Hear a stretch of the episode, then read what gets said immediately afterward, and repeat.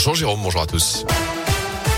Et elle a eu une journée de mobilisation à Lorette. Les défenseurs de la cause animale se réunissent devant la mairie cet après-midi. Rassemblement qui fait suite à cette affaire lancée quelques jours avant Noël. Une dizaine de chèvres et un bouc errant ont été tués sur ordre du maire de la commune Gérard Tardy.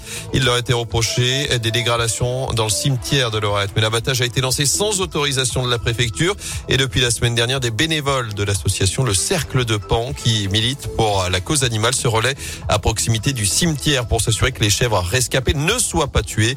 Même si le maire a retiré son arrêté municipal la semaine dernière, l'association appelle à manifester donc devant la mairie tout à l'heure à 14h. Victoria, la présidente de l'association, s'explique au Radioscoop. Le but, c'est de faire pression pour que M. Tardy soit déchu de ses fonctions de maire et que justice soit faite, que le président de la chasse, le propriétaire et euh, Gérard Tardy euh, soient punis par la loi. Donc qu'il y ait des amendes et euh, que le maire ne soit plus maire. Il n'y a personne qui se bouge pour demander justice. Déjà, on est débordé de cas de maltraitance et en plus, des mairies et des maires font tuer des animaux. On va faire comment pour s'en sortir en fait Euh, Monsieur Tardy est censé montrer l'exemple et il fait absolument tout l'inverse. Donc il y a 10 chèvres et un bouc qui ont été tués dans l'illégalité la plus totale. Que la justice euh, fasse enfin son travail.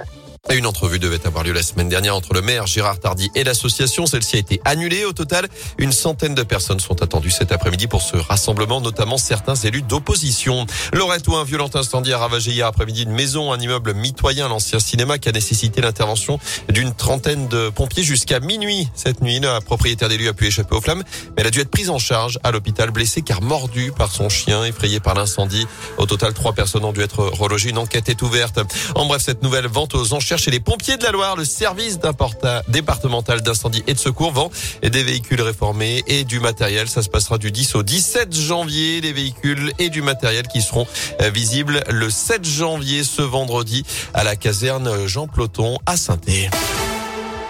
Un président ne devrait pas dire ça selon Marine Le Pen. Il clive, divise, alors que le pays n'a jamais été autant fracturé pour l'entourage de Valérie Pécresse. Le communiste Fabien Roussel dénonce lui un propos indigne et irresponsable du président de la République. La classe politique est choquée par les propos tenus par Emmanuel Macron dans un entretien face aux lecteurs d'aujourd'hui en France. Le chef de l'État dit vouloir, je cite, emmerder les non-vaccinés et on va continuer de le faire jusqu'au bout des propos qui ont entraîné une nouvelle suspension de séance à l'Assemblée nationale en plein débat sur le pass vaccinal.